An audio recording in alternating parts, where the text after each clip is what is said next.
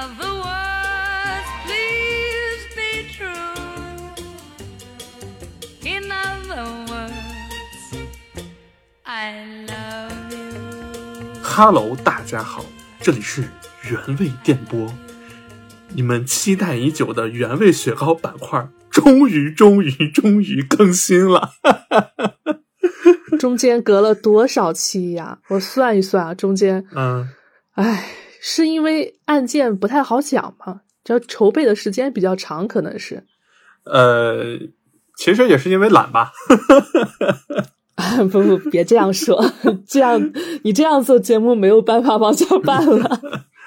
呃，行，那个，嗯、在开始之前，我先说明一下啊，因为上一周的时候又搁了一期，对吧？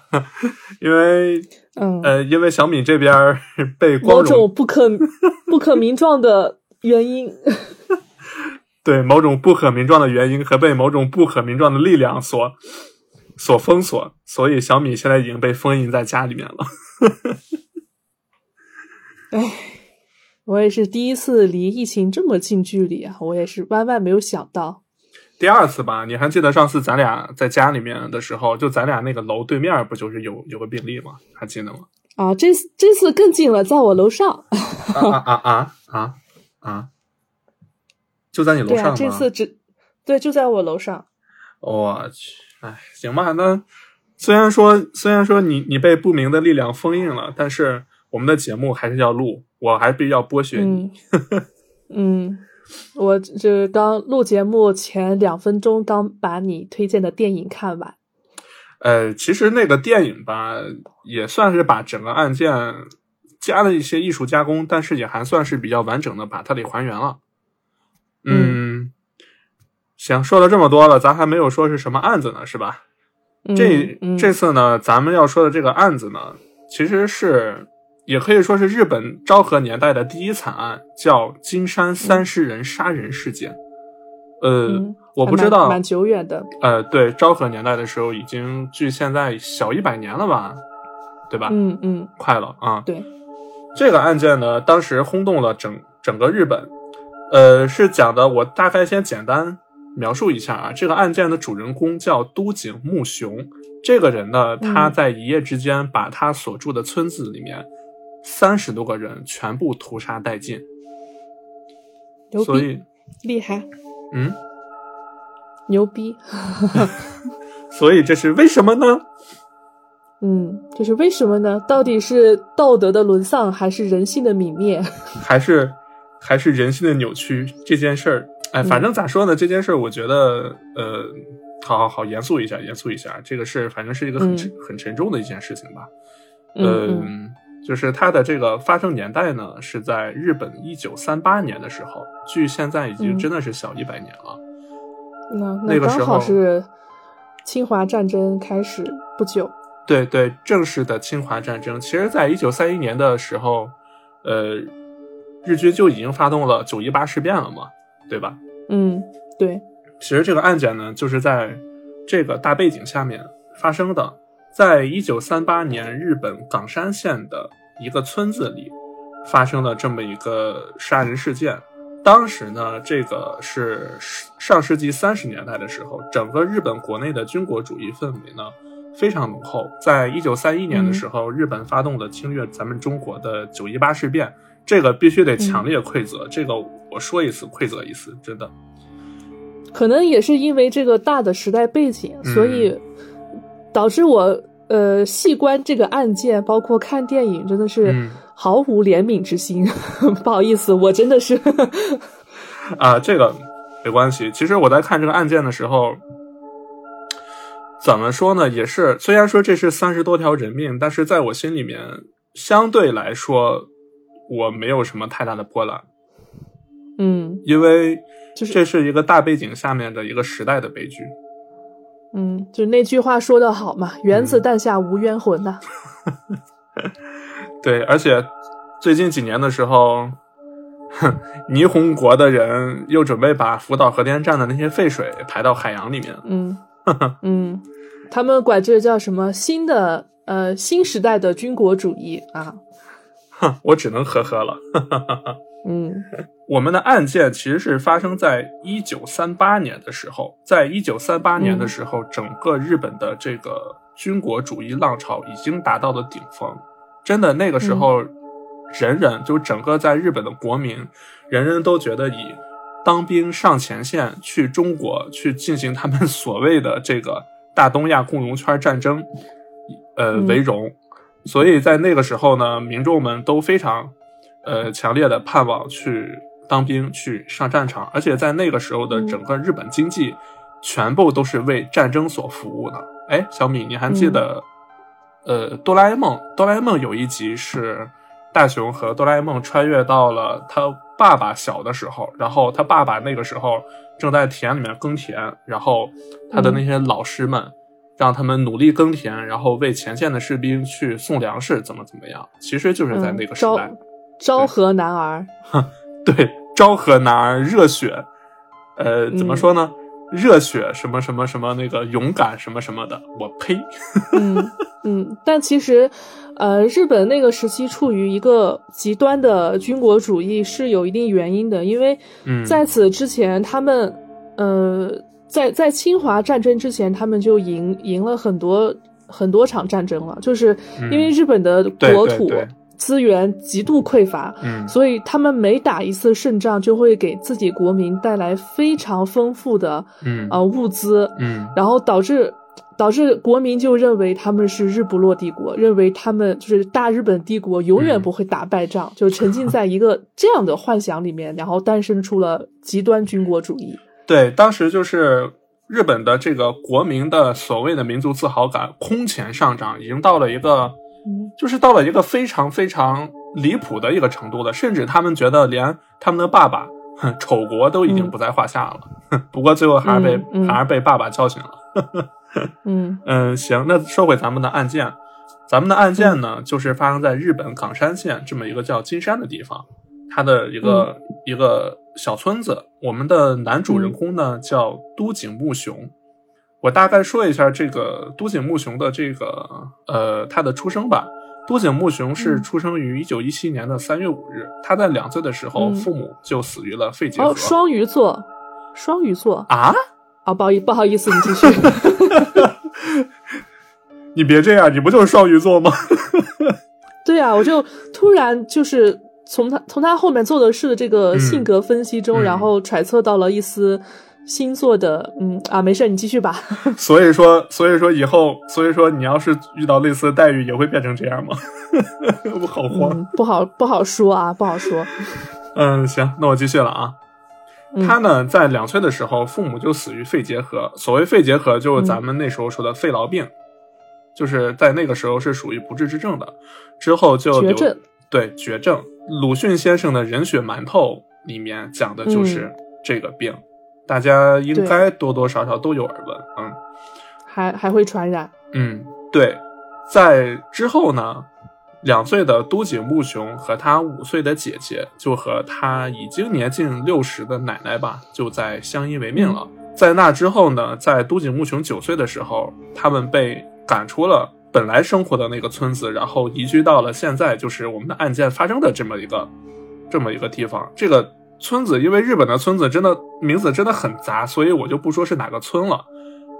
嗯，在起初的时候呢，都井木雄的奶奶其实并不想让都井木雄读书，为什么呢？因为，呃，因为他奶奶觉得姐姐迟早会嫁出去，我又很老了，我希望以后我老了以后，我身边有一个人可以伺候我，所以都井木雄、对赡养他，所以都井木雄的奶奶呢，并不想让他去读书。可是都井木雄的成绩却非常好，在嗯当时村子里面一度被称为聪明人，或者是天才。对，电影里不也是吗？嗯一开始大家对他的称呼都是小天才，对，你真是个小天才呀！而且，嗯，我想尝尝聪明男人的味道。嗯嗯嗯嗯嗯嗯，好好好，我们收回来，收回来。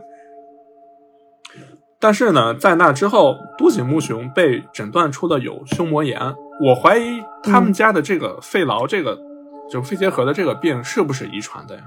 肺结核会遗传吗？应该是，是吧呃，应该有这方面的因素吧，因为他爸妈都有嘛。呃，对，都井木雄呢被诊断出了有胸膜炎这么一个症状，所以他不能做特别重的这些呃农活。在这几年呢，多井木雄和他的姐姐关系非常好，因为多井木雄觉得在这个世界上除了奶奶以外，能让他说真心话的，可以让他有依靠的，就只有他姐姐了。所以嗯在他姐姐也长大成人以后，其实他姐姐第一次并没有嫁出去，因为在他姐姐要嫁人的时候，他姐姐看到自己的弟弟都井木雄非常伤心，结果出于心疼弟弟的原因，所以姐姐第一次没嫁出去。哦，是个好姐姐。对对，都井木雄的姐姐真的是个好姐姐，但是，嗯，你毕竟是在那个年代嘛，女人她迟早是要嫁出去的。最后呢，姐姐她还是嫁了出去。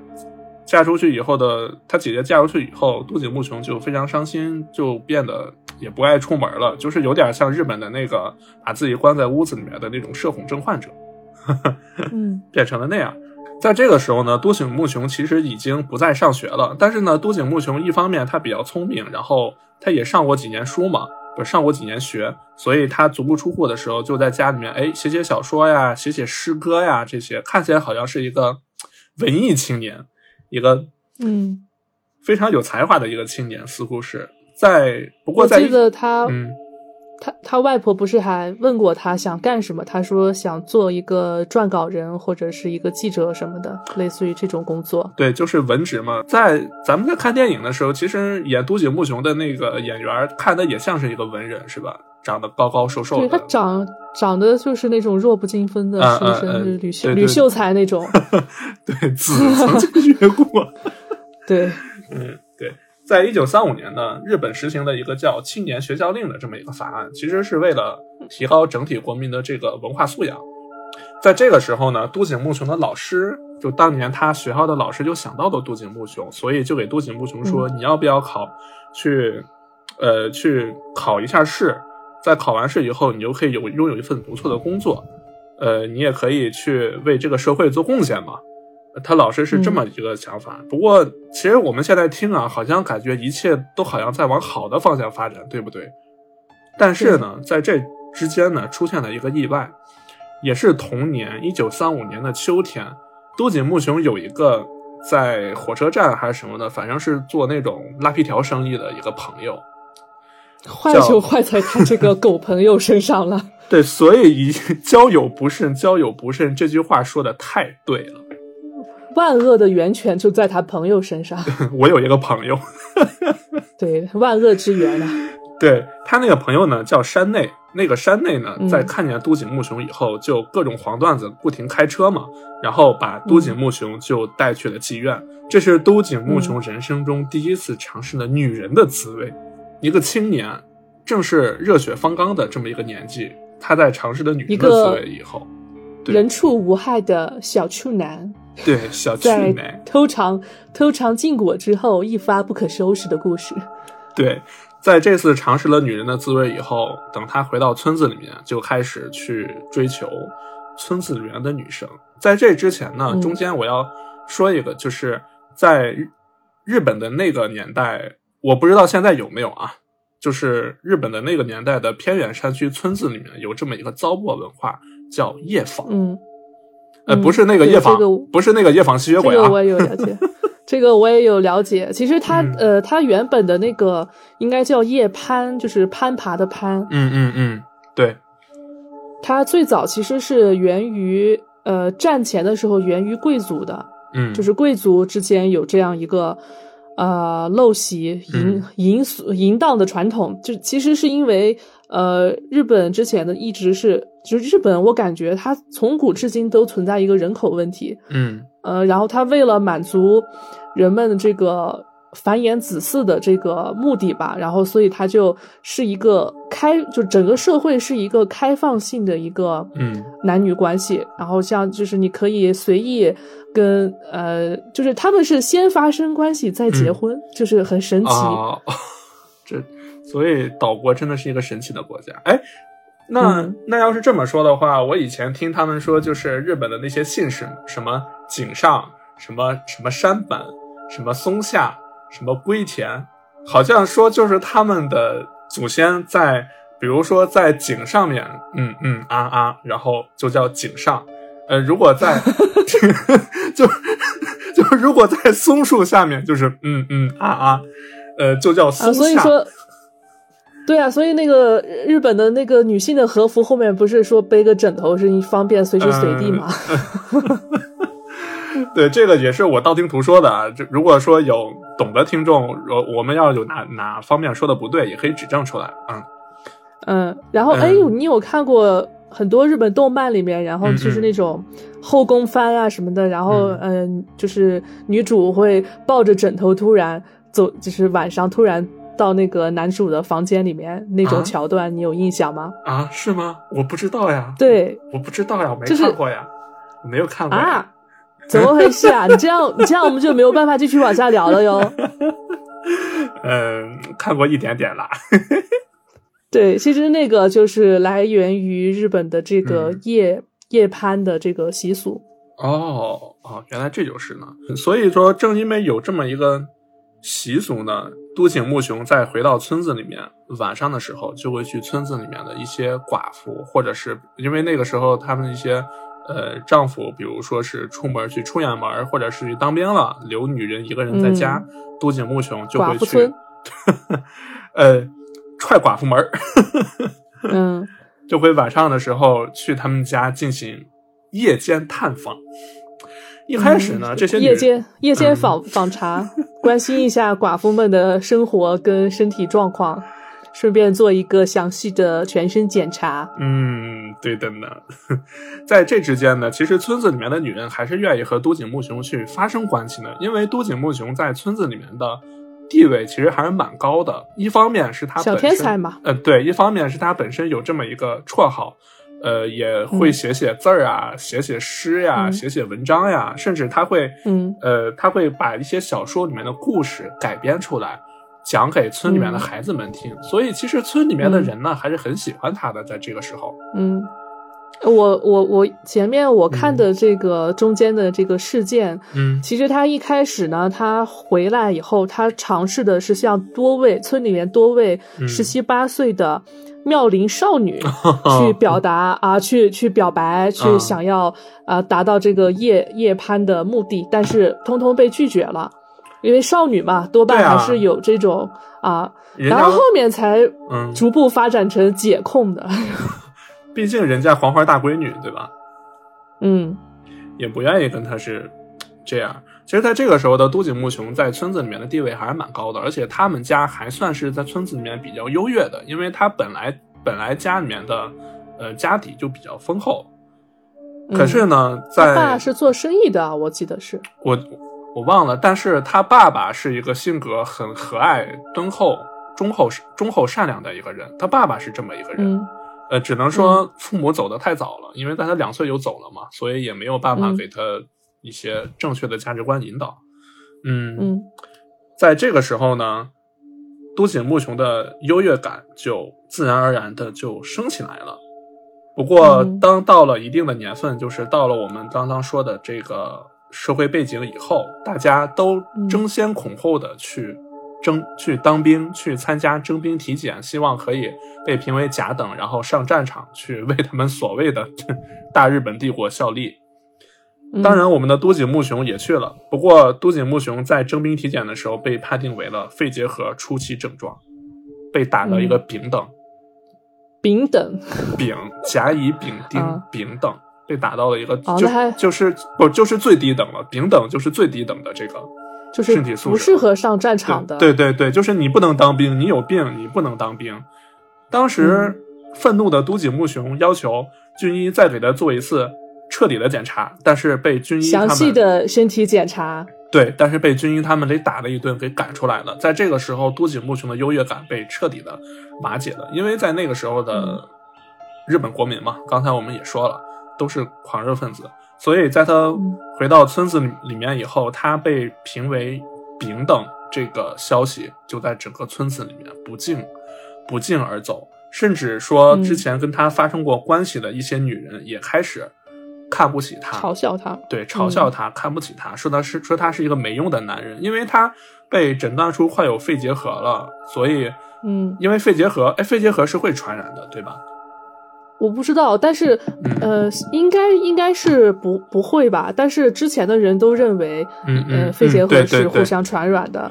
对，所以那些女人都对他避，有就是那个避之不及吧，而且甚至会在背后造谣生事、恶语重伤他，嗯甚至把一些莫须有的一些东西强加到他的身上。在这个时候呢，都井木雄就成为了全村人的笑柄，还有笑柄、笑话。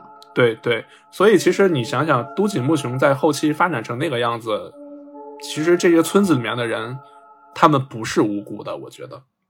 啊，但是换句话说，都井嗯。木雄这个、呃本人呢，就是我看了事件跟电影，我觉得他本嗯人也不是那么、不是那么干净的啊，他他本人也有相当大的问题。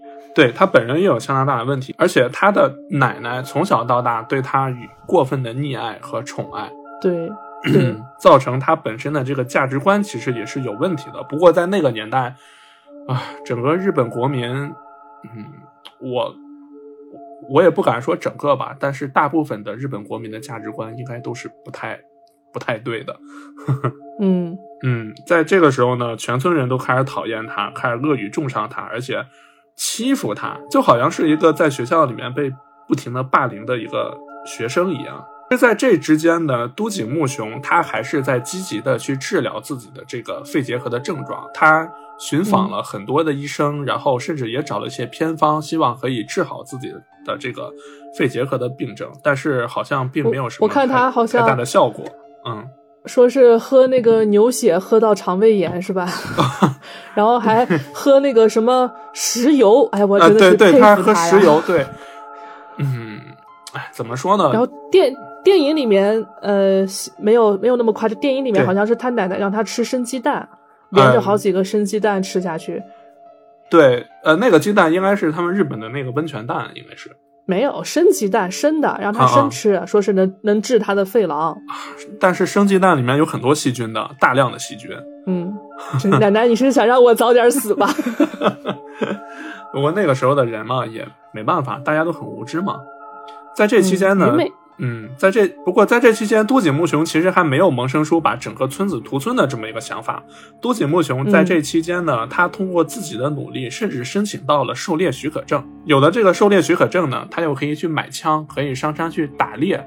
其实，如果他真的可以去打猎，去打到猎物的话，那倒也不是一无是处了。他买枪是为了上山打猎吗？不是吧？但是他买枪，一他买枪是为了、呃保护自己，不让别人去欺负他；二他要拿着这个枪去要挟村子里面的女人和他去发生关系。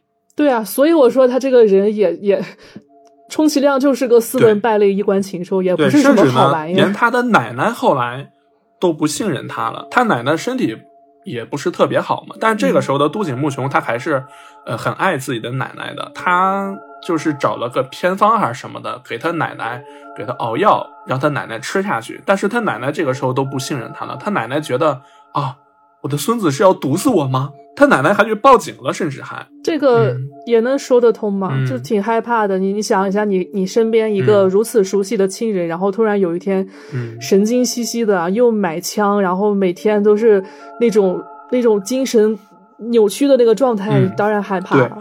虽然说警方来了以后解除了误会，但是警方也没收了他的枪，还有他的狩猎许可证。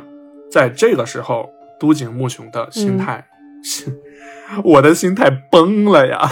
都井木雄说崩了对，崩，崩不住了，对崩，崩不住 崩不。住了。在这个时候呢，就是都井木雄心态的一个转折点。都井木雄坐火车去了大阪和神户，辗转辗转买了又买了新的猎枪，然后还搞到了一把锋利的日本武士刀。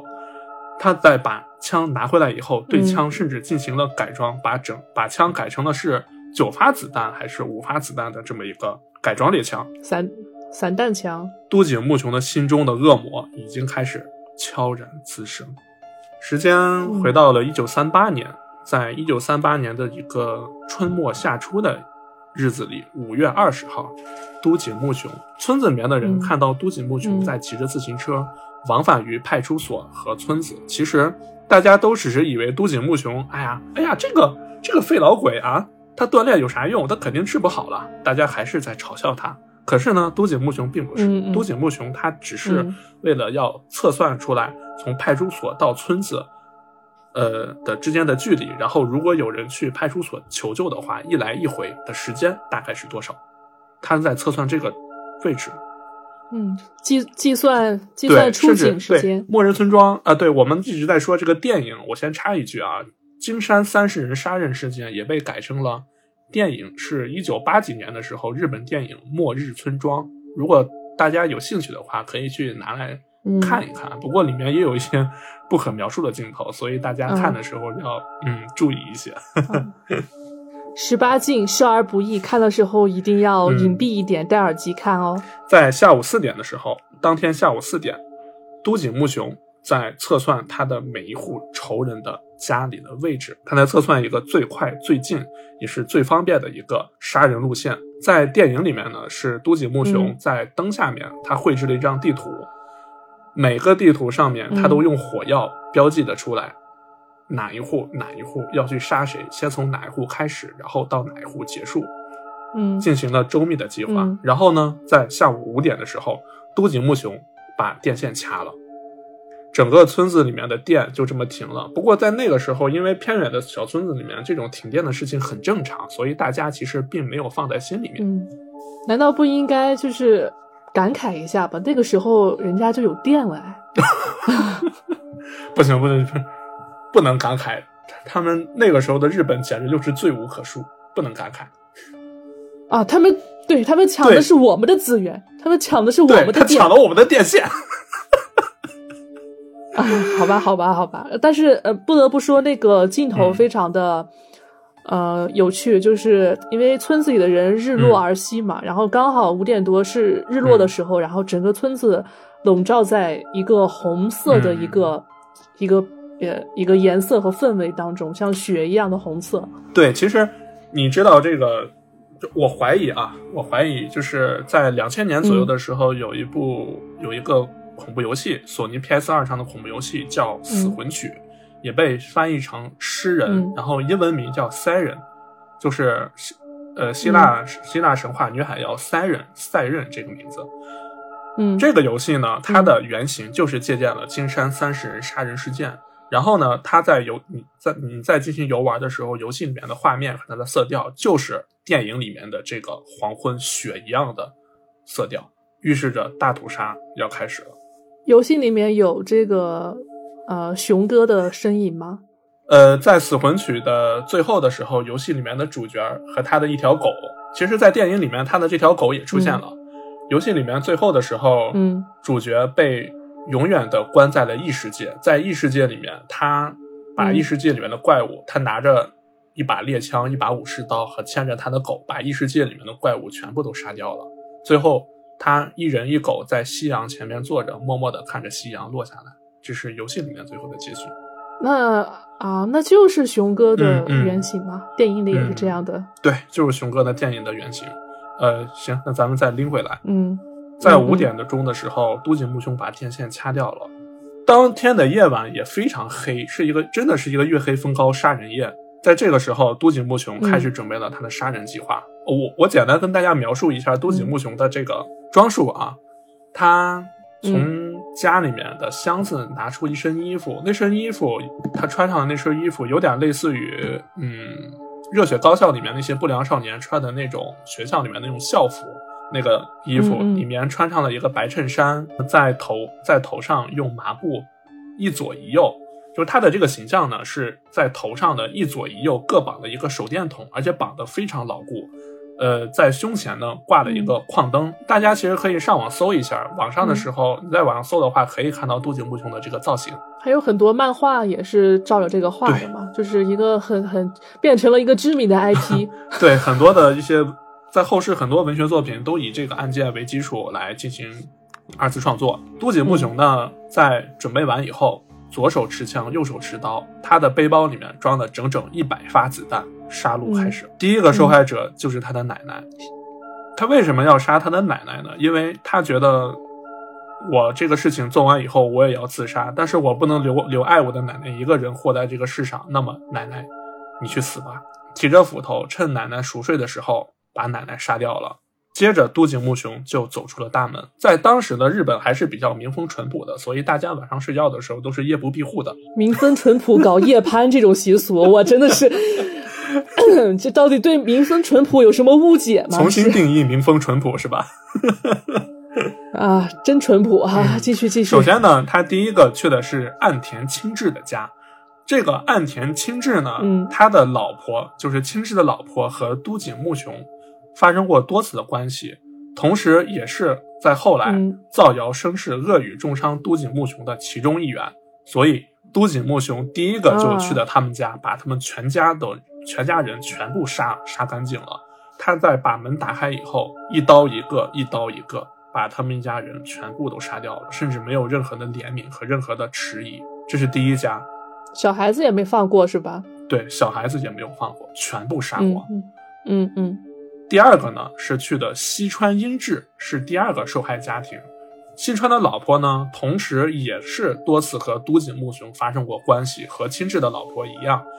呃，在知道都井木雄患有肺结核以后，甚至当众羞辱都井木雄是一个没用的废物，不停的恶意重、恶语重伤他，所以嗯这是第二个受害家庭。第三个呢叫岸田龙，岸田龙呢其实本来呢他是和都井木雄是没有什么仇恨的，也没有恶语重伤过他。可是呢，他的老婆千惠是西川英治家的二女儿，第二家的那个受害家庭家的二女儿，所以也被哦连带着全部、全部杀害了。而千惠呢哦正怀着孕，同样也被杀掉了。但是岸田龙的母亲活了下来。岸田龙的母亲是受了重伤之后，在医院里面抢救，是救回来了，所以岸田龙的母亲哦还有活了下来。还有生还者。对，还有生还者。此时此刻呢，都井木雄已经杀了十一个人了，三户家庭已经杀了十一个人了。再之后呢，是四井成一家五口人，大女儿四井百合子。其实传说好像都井木雄特别特别喜欢他这个大女儿，就是四井百合子。后来呢，在多次向他求爱被拒绝以后呢，呃，都井木雄把他强奸了。都井木雄把他强奸了之后，百合子就远嫁到了其他地方。但是呢，正好在五月二十号的这一天，他来家里面探望母亲，来家里面省亲。啊，这这不巧了吗？这不巧了吗？不，这不是巧合，这也是都井木雄算好为什么要选这一天的其中一个原因。哦，就确保我爱的人要在。后来呢，百合子没死，百合子生还了。再之后呢，是四井浩二的家。其实浩二他们家也是和前几家一样，也是就是家里面的女方跟他多次有过关系呢。然后，嗯呃，也是重伤，其实同样的原因被都井木雄全部杀光了。此时此刻呢，都井木雄已经杀了十九个人了。到了四川千吉的家这边呢，四川千吉嗯又活了下来。再之后呢，叫大谷吕吕的一家，大谷吕他们一家呢是侥幸逃脱了，但是大谷吕一的母亲死掉了，大谷吕一跑到派出所去报了案，所以这个大谷吕一活了下来。在这个时候呢，但是路嗯，整个路线差不多也行进完了吧？KPI 嗯也快完成了是吧？对，也快了。在这个时候呢，都井木雄已经持续杀害了一个小时了，他的杀戮已经持续了一、整整一个小时。在之后呢，他陆陆续续的把剩下的几家全部都杀光。最后呢，他去了隔壁的坂本村，把嗯冈本冈本和服的一家又全部杀光了。这个冈本和服一家其实也是和呃他们那边是有点关联的，也是有关系的，嗯所以嗯也是全部杀光。在这个时候呢，都井木雄已经杀了有三十人了。在五月二十一日的凌晨三点左右，警察终于到了。当警察看到这一终副，日本警察不愧是日本警察，真真真厉害！日本警察，哎，我又想起来咱俩之前聊的那个、那个、那个、那个、那个、那个叫叫什么来着？那个女上次的的角美美代子啊，对对对，角田美代子对角田美代子那一家，日本警察的不作为。哇，日本警察真是效率太高了，全世界第一效率第一高的警察就是日本警察。嗯，真棒呢。嗯 呃，之后呢，都井木雄在离开村子跑到了离开他的村子一公里的一个农户家。这家小孩他认识，嗯这家小孩经常会去听他讲故事。他嗯浑身是血的跑到他们家里面，把他们家的人吓坏了。不过呢，都井木雄并没有对他们家下杀手，因为其实都井木雄这个时候很理智，就是谁伤害过他，他一定会杀；嗯谁没有伤害过他，他就会留他一条性命。甚至，嗯甚至在中间有一个人哭着向他跪地求饶：“你不要杀我，不要杀我。”但是都井木雄还真把他给放了，因为都井木雄说：“嗯杀了你已经没有意思了。”然后嗯就走了。然后另外一家是因为和他是没有什么，就没有对他恶语重伤过，所以都井木雄说：“你没有伤害过我，我放过你们家。”然后就走了。嗯他来到这个农户家里面呢，一身是血的进来，把他们家吓坏了。然后嗯都井木雄呢，给他们家说：“给我纸还有笔。”他拿了纸和笔以后，临走之前，他还不忘叮嘱那家的孩子说：“要好好读书，将来以后你要做一个有用的人。”哈，他还叮嘱小孩嗯让他好好读书。好感动啊！哈 哈嗯，哎，这一段其实也是我在听那个凹凸电波他们在他们在聊这个案子的时候，呃，知道的这么一个细节啊。咱们这个出处必须得给人说一下，对吧？嗯嗯。之后呢，那个都井木雄就自杀了，对，留了呃留了一封遗书。这个死亡时间在案发的三个小，就案发后三小时左右。这之间呢，都井木雄一共入侵了十一户人家，造成了三十人死亡，三人重伤，嗯其中有五名嗯未满十六岁的孩童。警察嗯。在都井木雄的尸体旁发现了一封遗书，呃，遗书的大致内容呢，其实就是是以都井木雄的口吻在说，呃，临死之前，死有余辜。就是临死之前，我有些话我想说，奶奶对不起，嗯。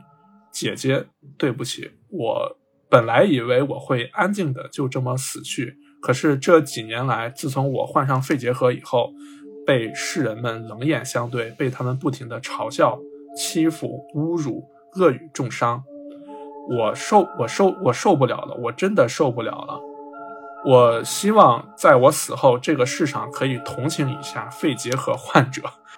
我没有疯，黎明即将到来，也是我该走的时候了。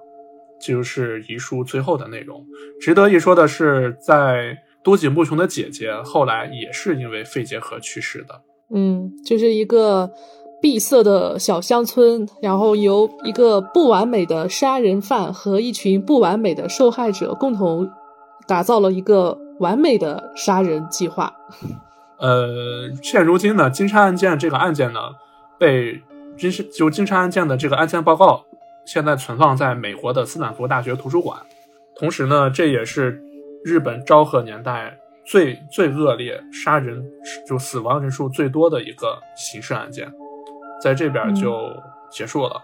嗯，所以虽然说原子弹下无亡魂，可是我在看完这个案件以后，包括看完这个电影《末日村庄》以后，我就是有一种就很悲哀，你知道吧？就是我觉得，哎，那个时候的整个日本社会就是这么一个，就我觉得整个日本社会其实已经趋于一种崩坏的一个情况了。我觉得，嗯，一一一开始我我和你一样也会质疑啊，就是他杀人的时候，这个这些人的尖叫声呀、然后什么这种惨叫声，难道别人听不见吗？就是为什么他可以一个人连着杀三十多个人？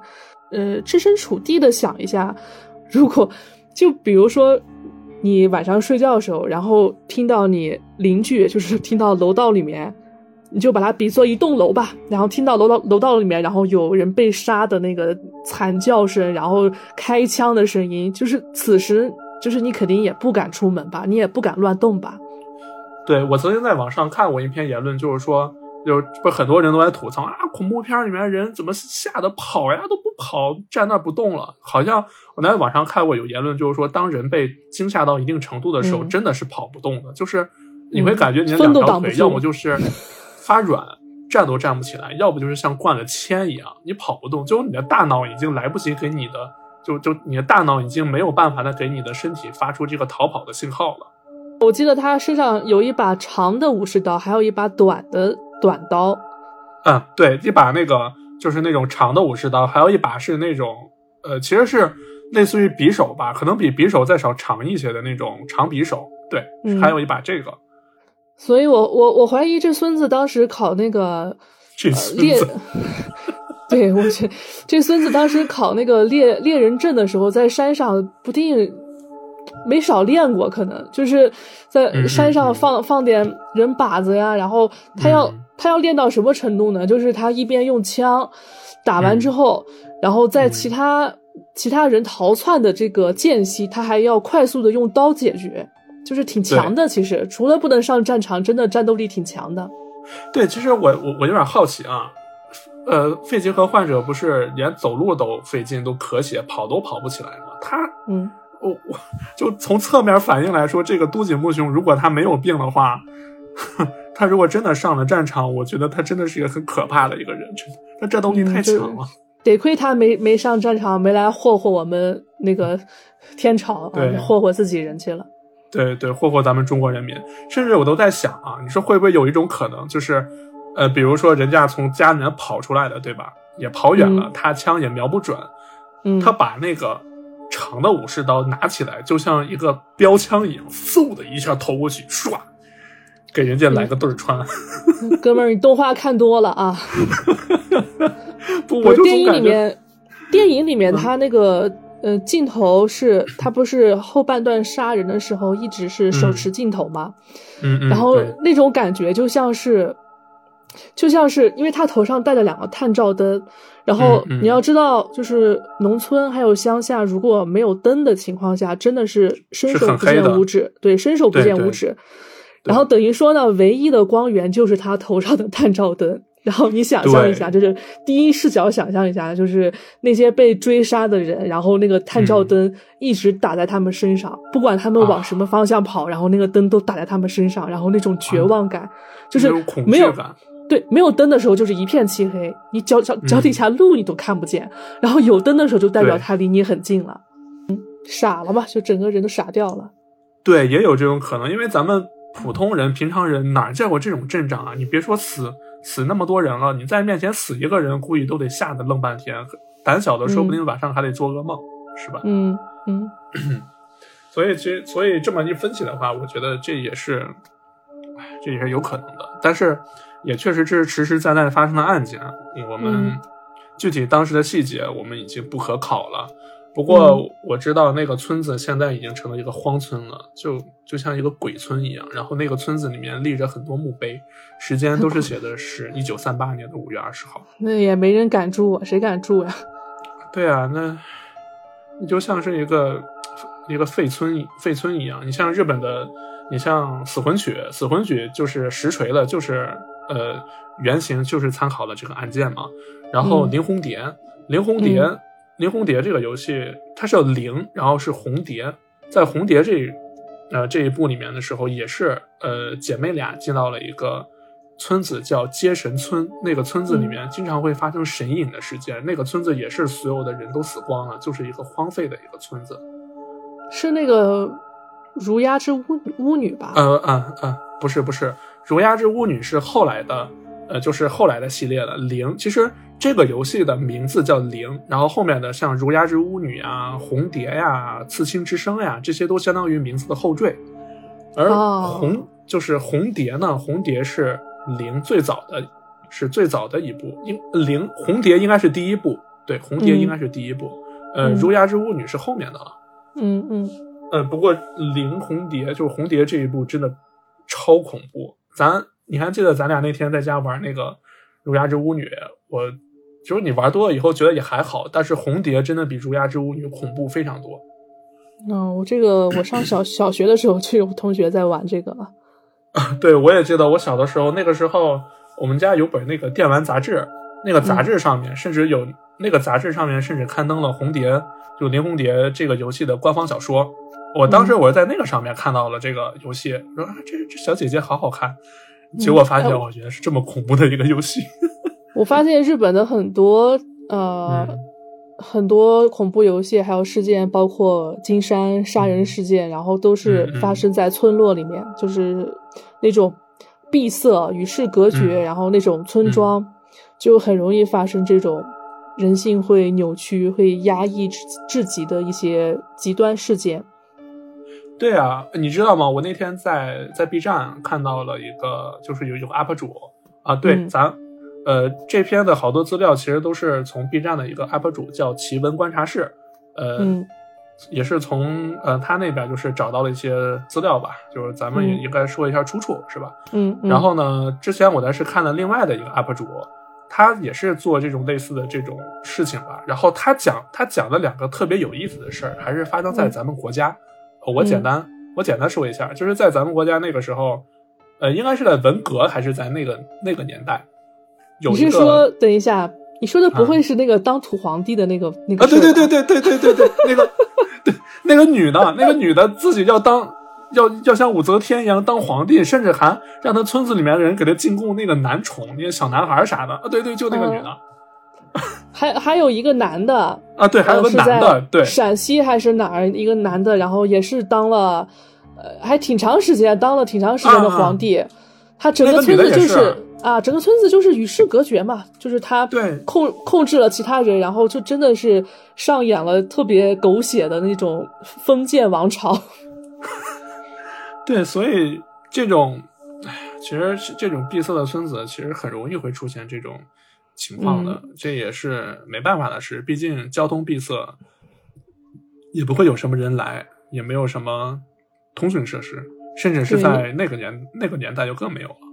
你可以分析一下这个金山事件，它这个村子的一个它的一个生活环境啊。首先，它村子嗯还有隔壁村子，就这种村落之间有很多近亲血缘关系。嗯啊，嗯。电影电影里面也有说嘛，他说，嗯这个村子里面大家多多少少都有点亲戚关系，对，然后电电影里面不是有一个女孩儿，然后他俩互相喜欢，但是因为是堂兄妹，所以就没有办法在一起嘛。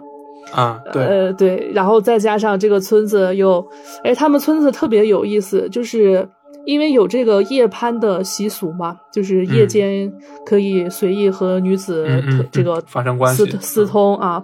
然后呢，他们村子有一个组织叫做啊，对对，那个组织特别逗。这个这个组织是日本当时真实存在的。这个组织呢，它是嗯由村子里面一些未婚的男子，然后做了一个哦组织，叫弱者众。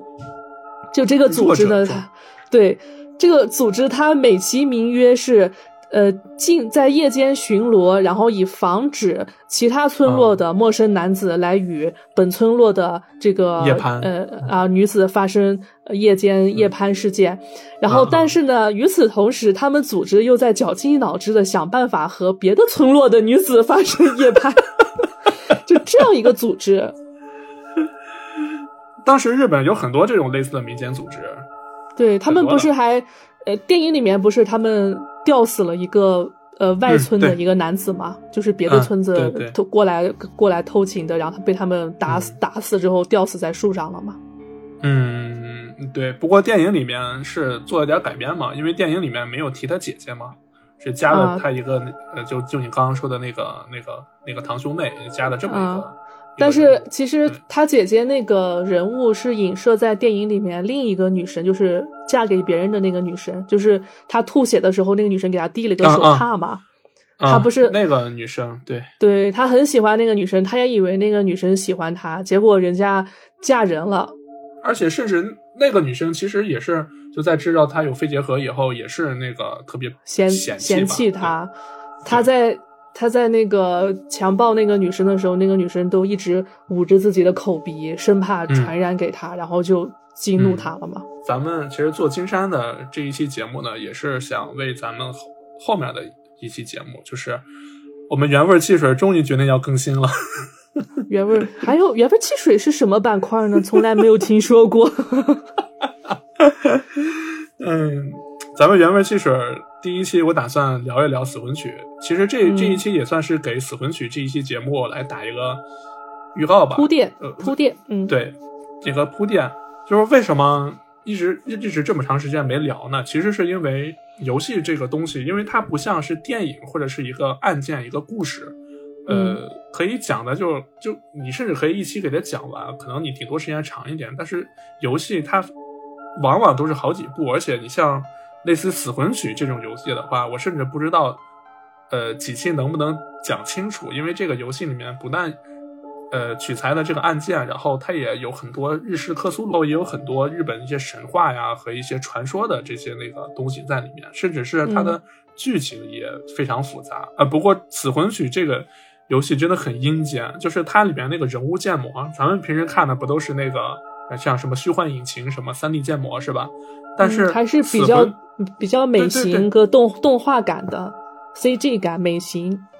呃不不不不不，你不是我说其他游戏，我说其啊他游戏，就是啊传统游戏上的建模都是比较偏 CG，对比较美型，就至少让人看起来觉得它是个就是好看、经过艺术二次加工的东西。对对对对，但是死魂曲这个它是采用的真人真人面部捕捉，就是你嗯。看到的画面里面，它的里面角色的脸，哼，都是真人的脸，但是你又嗯觉得这个人的脸好像又不太真实。就把恐怖谷效应真是放大到了极致。对，呃，这期节目结束以后，我会在节目后面，呃，铺一下死魂曲的 BGM，可能会有些阴 间。呃，如果想听的朋友们可以听一下，如果觉得实在听不下去的话，也可以直接跳过啊，就是算算是给咱们的死魂曲来然后做一波我们预告了。我们节目的二十九个粉丝就骤减到了九个粉丝。哎，不是，你知道吗？就是 点赞挺多，听的也挺多，那这个粉丝真的好好难涨呀。不过也大家也无所也也无也无所谓。嗯，大家是想听福利还是什么的？就是大家想听点不能听的东西是吧？嗯，是我觉得大家可能是想听一点儿，嗯，付费付费观看国产剧情吧，对不对吧？哦吗，那那个那快快快！这期节目我们安排点那个不能听的东西，说一说那个呃阿布定事件，就是跟金山事件有相相似之处的。哎，这就到了一个付费解锁内容了啊！呃，希望各位听众们不要不识好歹嘛，然后点个赞、投个币、订个阅啊，就可以听了。就可以听到不能听的东西了。嗯，好吧，那咱们开始吧，小米同学。啊、是是这样，就是金山事件的过程中呢，嗯、就是男主这个咱们的熊哥发生了一件对他呃后期杀人影响比较大的一件事，就是嗯当年呢有在日本有两个非常轰动的事件，一个是、嗯呃来自于东京还是那边的一个军事政变，嗯然后杀了很多的政府官员，这是当年非常嗯呃大的一个事件。另外一个事件呢，然后发生在民间，是一个在当时不管在当时还是现在都非常猎奇的一个事件，嗯呃，就是非常有名的阿布定事件。然后他嗯这个事件之后拍了很多电影，然后其中最有名的这个举举世闻名的情色史上的一个举世闻名的电影就是《感官世界》。哦，感官世界是取材的阿布定呀。对，《感官世界》讲的就是阿布定世界。哦哦，感官世界我看过，但是嗯嗯，你知道的吗？就是快进的看的吗？也没有好好看吗。不不不，就是《感官世界》，有时间我一定要和你认真的看。这真的不，它不嗯只是一个情色片，它非常、嗯嗯呃非常有艺术、有有艺术感的一个片子啊。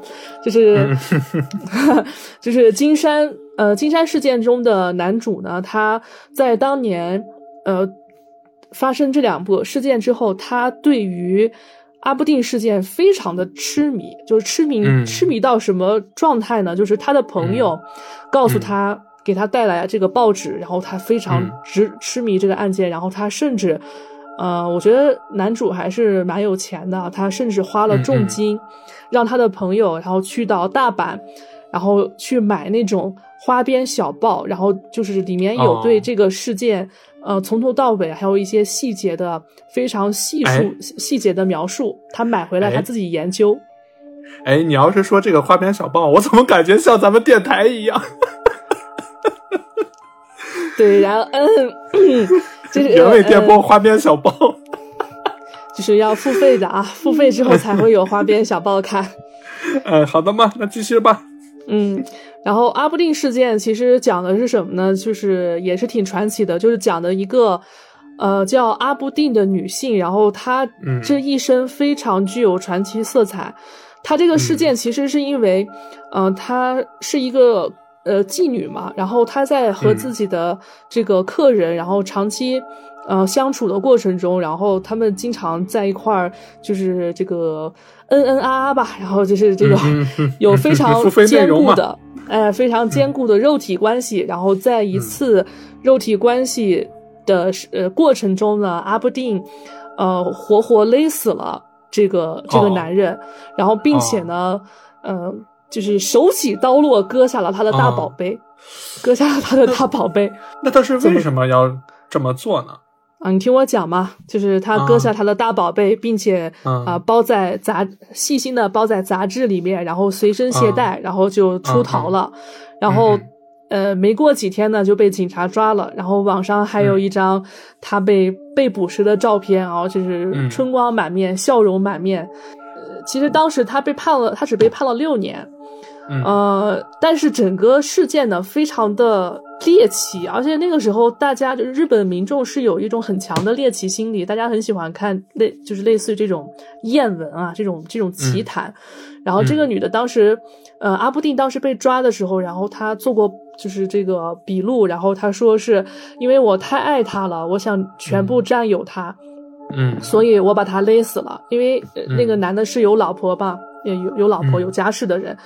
然后警察问他：“你为什么要割下他的大宝贝呢？”然后阿布定就说：“呃，因为我想，嗯、让我想跟他永远在一起。因为他的案，他的这个行凶现场呢，就是他呃杀了那个男的之后，然后还在那个男的身上，然后写下了、呃阿这个阿布定和这个呃这这位先生的永远在一起的这样的文字。然后、哦对，然后警察就问他，你为什么要就只带这个东西？他说这个东西是，呃，我我最为看重，最我而且是男人最宝贵的东西嘛，就是而且我对他的占有欲已经达到了，我不愿意让其他任何女人再碰他，所以我就割下了这个、割下了这个东西，然后随身携带，让我感觉我永远跟他在一起，就是就是这样一个事件。啊，所以那个谁，那个多井木雄就特别着迷这个事件吗。对，就是就是我们去分析一下，呃，都井木雄他杀人的原因跟动机吧。就其实嗯很、除了当时的极端的军国主义和大的社会环境下，其实很嗯大一部分原因来自于，呃，男女之间还有两性之间的这种怎么说呢，性压抑，还有这种对，然后这种呃非常扭曲的这种呃这种文化还有氛围。就是你想他这种这种性价值观吧，我觉得应该是。对，就非常的扭曲啊！当时他嗯跟村子里面很多寡妇，就是嗯而且都比他大三四十岁的这种，然后都发生过关系。然后他、嗯他到后面甚至是持枪，嗯、进入人家家里面，然后嗯威胁人家，对吧？用生命来威胁人家，然后与其发生关系，就是在这样的一个。男女关系很混乱的一个村庄里面，都井木雄，然后同时他又接触了呃阿布定事件，他当时杀人前就是在策划杀人前，他不是对他的朋友还是对谁啊说了一句话，嗯说是我即将要干一件比阿布定更更为刺激的事，对吧？他说过这样的话嘛？对，然后他说：“我将化身成一个恶魔。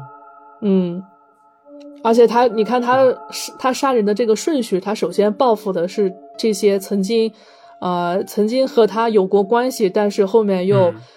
曾经调戏他，但是后面又嘲笑他这些女女性嘛。”嗯，对，哎，之前有人，我记我记得有人说过一个一句话，然后特别的，呃，特别的准确啊，就是女男人最怕的是女人嘲笑自己，女人最嗯。怕的是男人杀了自己，就是 就是你揣测一下这句话、有没有 有没有觉得，其实日本很嗯多文艺作品、文学作品，然后都是围绕爱和死亡这两个主题去展现的。而且他们的文学作品大部分来说都是都处于一种很压抑的一个状态，对，就是我很少有看到他们日本的作品里面，就是最后结尾的时候，什么那种皆大欢喜啊，这种那个这种皆大欢喜、满汉全席啊什么的这些结局，嗯，就就是看多了日本电影，看多了日本电影，总是透露着一种淡淡的忧伤。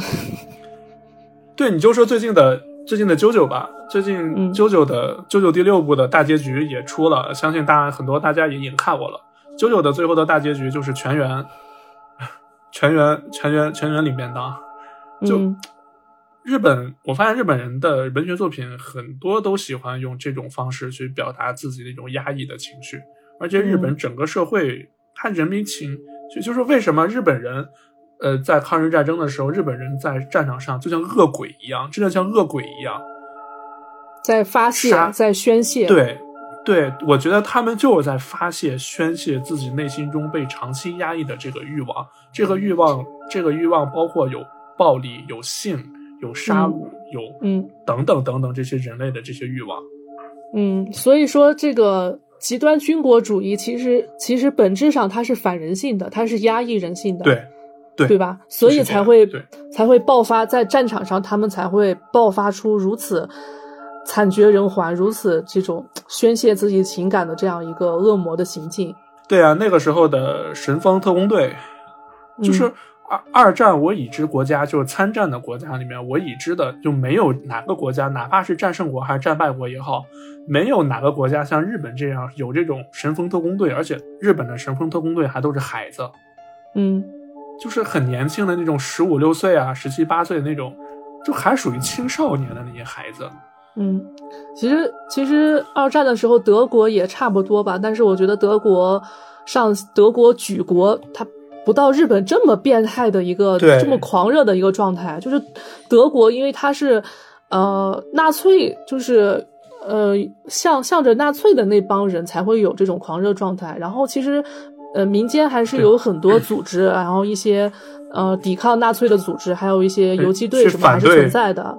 对，反对希特勒的这个侵略侵略方针。其实德国德国国国民内部还是有很多理智的人的，但是你在日本不行。你在日本如果就是日本当时其实是分成两个派别，一个就是激进派，就是全面全面侵华、全面侵略，然后嗯另一派就是那种缓和派，就是渗透一点一点循序渐进的腐蚀腐朽我我们的啊国家，腐朽殖民呃都是他们的他们的殖民地。呃，他们不但是是都这手段不是都用了吗？一方面打仗，另一方面文化入侵，这不都是他们的手段吗？对，可是呢，在日本国内这一派就是缓和派的人，就会被他们国家的国民什么的骂成什么卖国贼或者什么的。他们要的就是杀戮、激烈杀戮、激抢烈夺、杀戮，对，抢夺、掠夺、嗯抢占殖民地、抢占地盘，他们要的就是这个，因为他们嗯那些可以让他们快速看到实质性的、实质性的物质利益在自己的面前。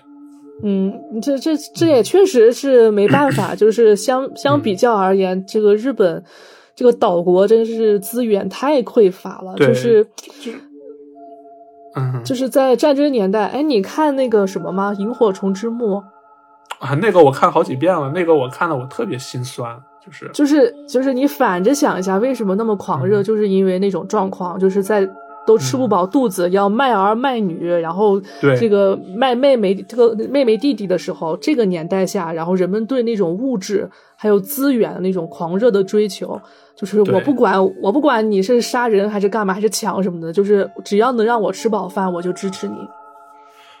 对对对，就是这样，唉，就只能，其实为什么我我很喜欢哆啦 A 梦啊？因为哆啦 A 梦嗯其实就是一个典型的一个反战题材的漫画。你没看，其实哆啦 A 梦里面有好多他们穿越到那个年代的时候，嗯呃的一些剧集嘛，其实都透露出一种反对战争、反战的这种思想在里面。其实我还是希望这个世界可以和平吧，就是不要再有战争和不要再有类似的这种情况发生，也不哎要再有这种时代了。哎，那不得不提一下刚才所说的感官世界，啊，又到了付费的内容啊，各位，啊，就到付费请各位了吗？嗯，请各位稍微自觉点啊，先先先啊投币，然后再听，啊先买再听。先点个先点个赞订阅啊，不要不识抬举吗？啊，然后这这个感官世界嗯呢、是呃挺神奇的。当时我们学校嗯学校图书馆呢有一个有有有一本书叫《世界情色片大使》啊，这个 世界情色片史，我当时借阅着看来着。然后嗯对里面非常浓墨重彩的一个电影就是《感官世界》。然后当时呢，我们的、呃电影电影史的老师，然后他也在课堂上提过这么一嘴，就是这个片子呢，你们想看可以私下去看，但是我不方便嗯在。啊、啊教室里放啊课堂上放啊，因为感官世界》它首先它之前被列为世界十大禁片，是因为它里面所有的、所有的镜头全部是真实的，男女演员是牺牲到最大的程度来来拍的，就是全裸，啊男女全裸，包括啊，就是全全部都是真真的嘛，就是包括对对包真枪实弹，嗯，对对，呃真，枪实弹包括付，费内容全是真的。啊啊啊！对，全是真的。对，然后嗯。当时呢，这部电影在日本是被禁止上映的，因为日本那时候已经嗯。有这个审查制度了。然后，呃，他的导演呢，呃，为了能让这个片子上映，然后特别是嗯。跟法国那边合作，然后因为、呃，法国那个时候正值新浪潮电影的一个兴起，然后在法国呢、是全方位的这个解除了对呃情色片还有男女这方就是这方面的镜头的限制，就解禁了。哦，就没有审查制度对，彻底放飞了，放飞法国人民放飞自我，浪漫之都嘛，嗯极度浪漫。嗯然后、这个片子就对这个片子呢，一开始就变成了中呃日法合作的片子，然后啊才、才得以一刀没剪在法国上映了。然后哦，这个片子它其实就是一开始我看了两遍吧，第一遍和你一样，我是不怀好意的去看的啊。嗯嗯什么叫和我一样？我是我是不怀不怀好意的去看的，然后，嗯呃，第一看第一遍的时候，我以为它只是一个简单的情色电影，但是我看第二遍的时候，发现它其实还是一个，呃，嗯。反战，然后反对当时日本的一个所谓的自由主义和伪善主义的这样的一个，嗯。一个片子，因为呃，因为如果你反对这些的话，导演不方便直接反对，所以他嗯。借用了一个情色的一个主题，然后去 反对这些当时社会的一一些问题吧。然后里面哦。呃，它发生的年代也是在二战时期，二战的日本。然后里面有一个镜头，我印象很深，就是，呃，男主就是被杀的这个男主啊，他是一个嗯、呃不学无术的浪荡子。然后他在日本狂热年代，大家都在上战场参战的时候，他把所有的心思都放在了，呃，这个与与女性的这个欢愉上，然后经常浪荡于哦各大妓院，就是这样一个花花公子。然后里面有一个镜头呢，就是他在街上走的时候，然后有有一队的军队，日本军队士兵，然后要准备去前线，然后嗯军人们都排着非常整齐的步伐，然后在街道上前进。然后一旁呢、是街道上的民众，然后在为他们加油，在呐喊。然后男主他就在街道的另一旁，然后反方向的，很落寞的，然后再走，就是他完全跟这个时代是一个脱节的状态。然后包括他，嗯他后面直接搬去就跟女主住在一起，然后就每天两个人连房间都不出，然后过着没羞没臊的生活，你知道吗？就是那已经到那种状态了。然后哦就是街上的所有人，甚至连妓院的人、妓院的老板娘，然后都说这两个人是，啊、不学无术，是是不学无术的垃圾，是社会的渣子，就是已经演变成这样一个状态。其实，呃，这部电影里面很多镜头非常的有诗意。呃，嗯就是那种昭和年代那种色彩，然后那种女性的那种和服，还有一些光影都非常好看。然后他俩他俩的这个冲突，就是他杀死男主的这个冲突，就是在一个被社会极度厌弃的一个状态下，然后嗯还是在那个小房间里边，然后嗯在最后一次，对，在最后一次交合的过程中，然后他杀死了。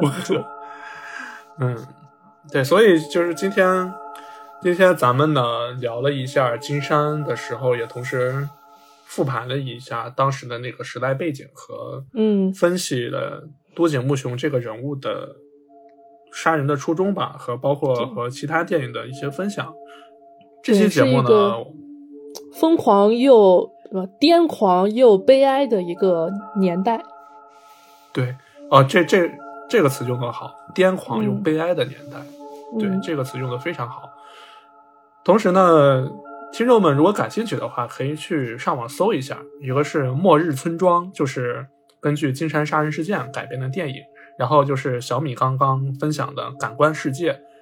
嗯，呃其实有的时候，我觉得大家，嗯，不必要去戴着有色眼镜去看那些所谓的情色片。其实很多情色片也是反映了一个当时的社会现实，或者是一个社会现象。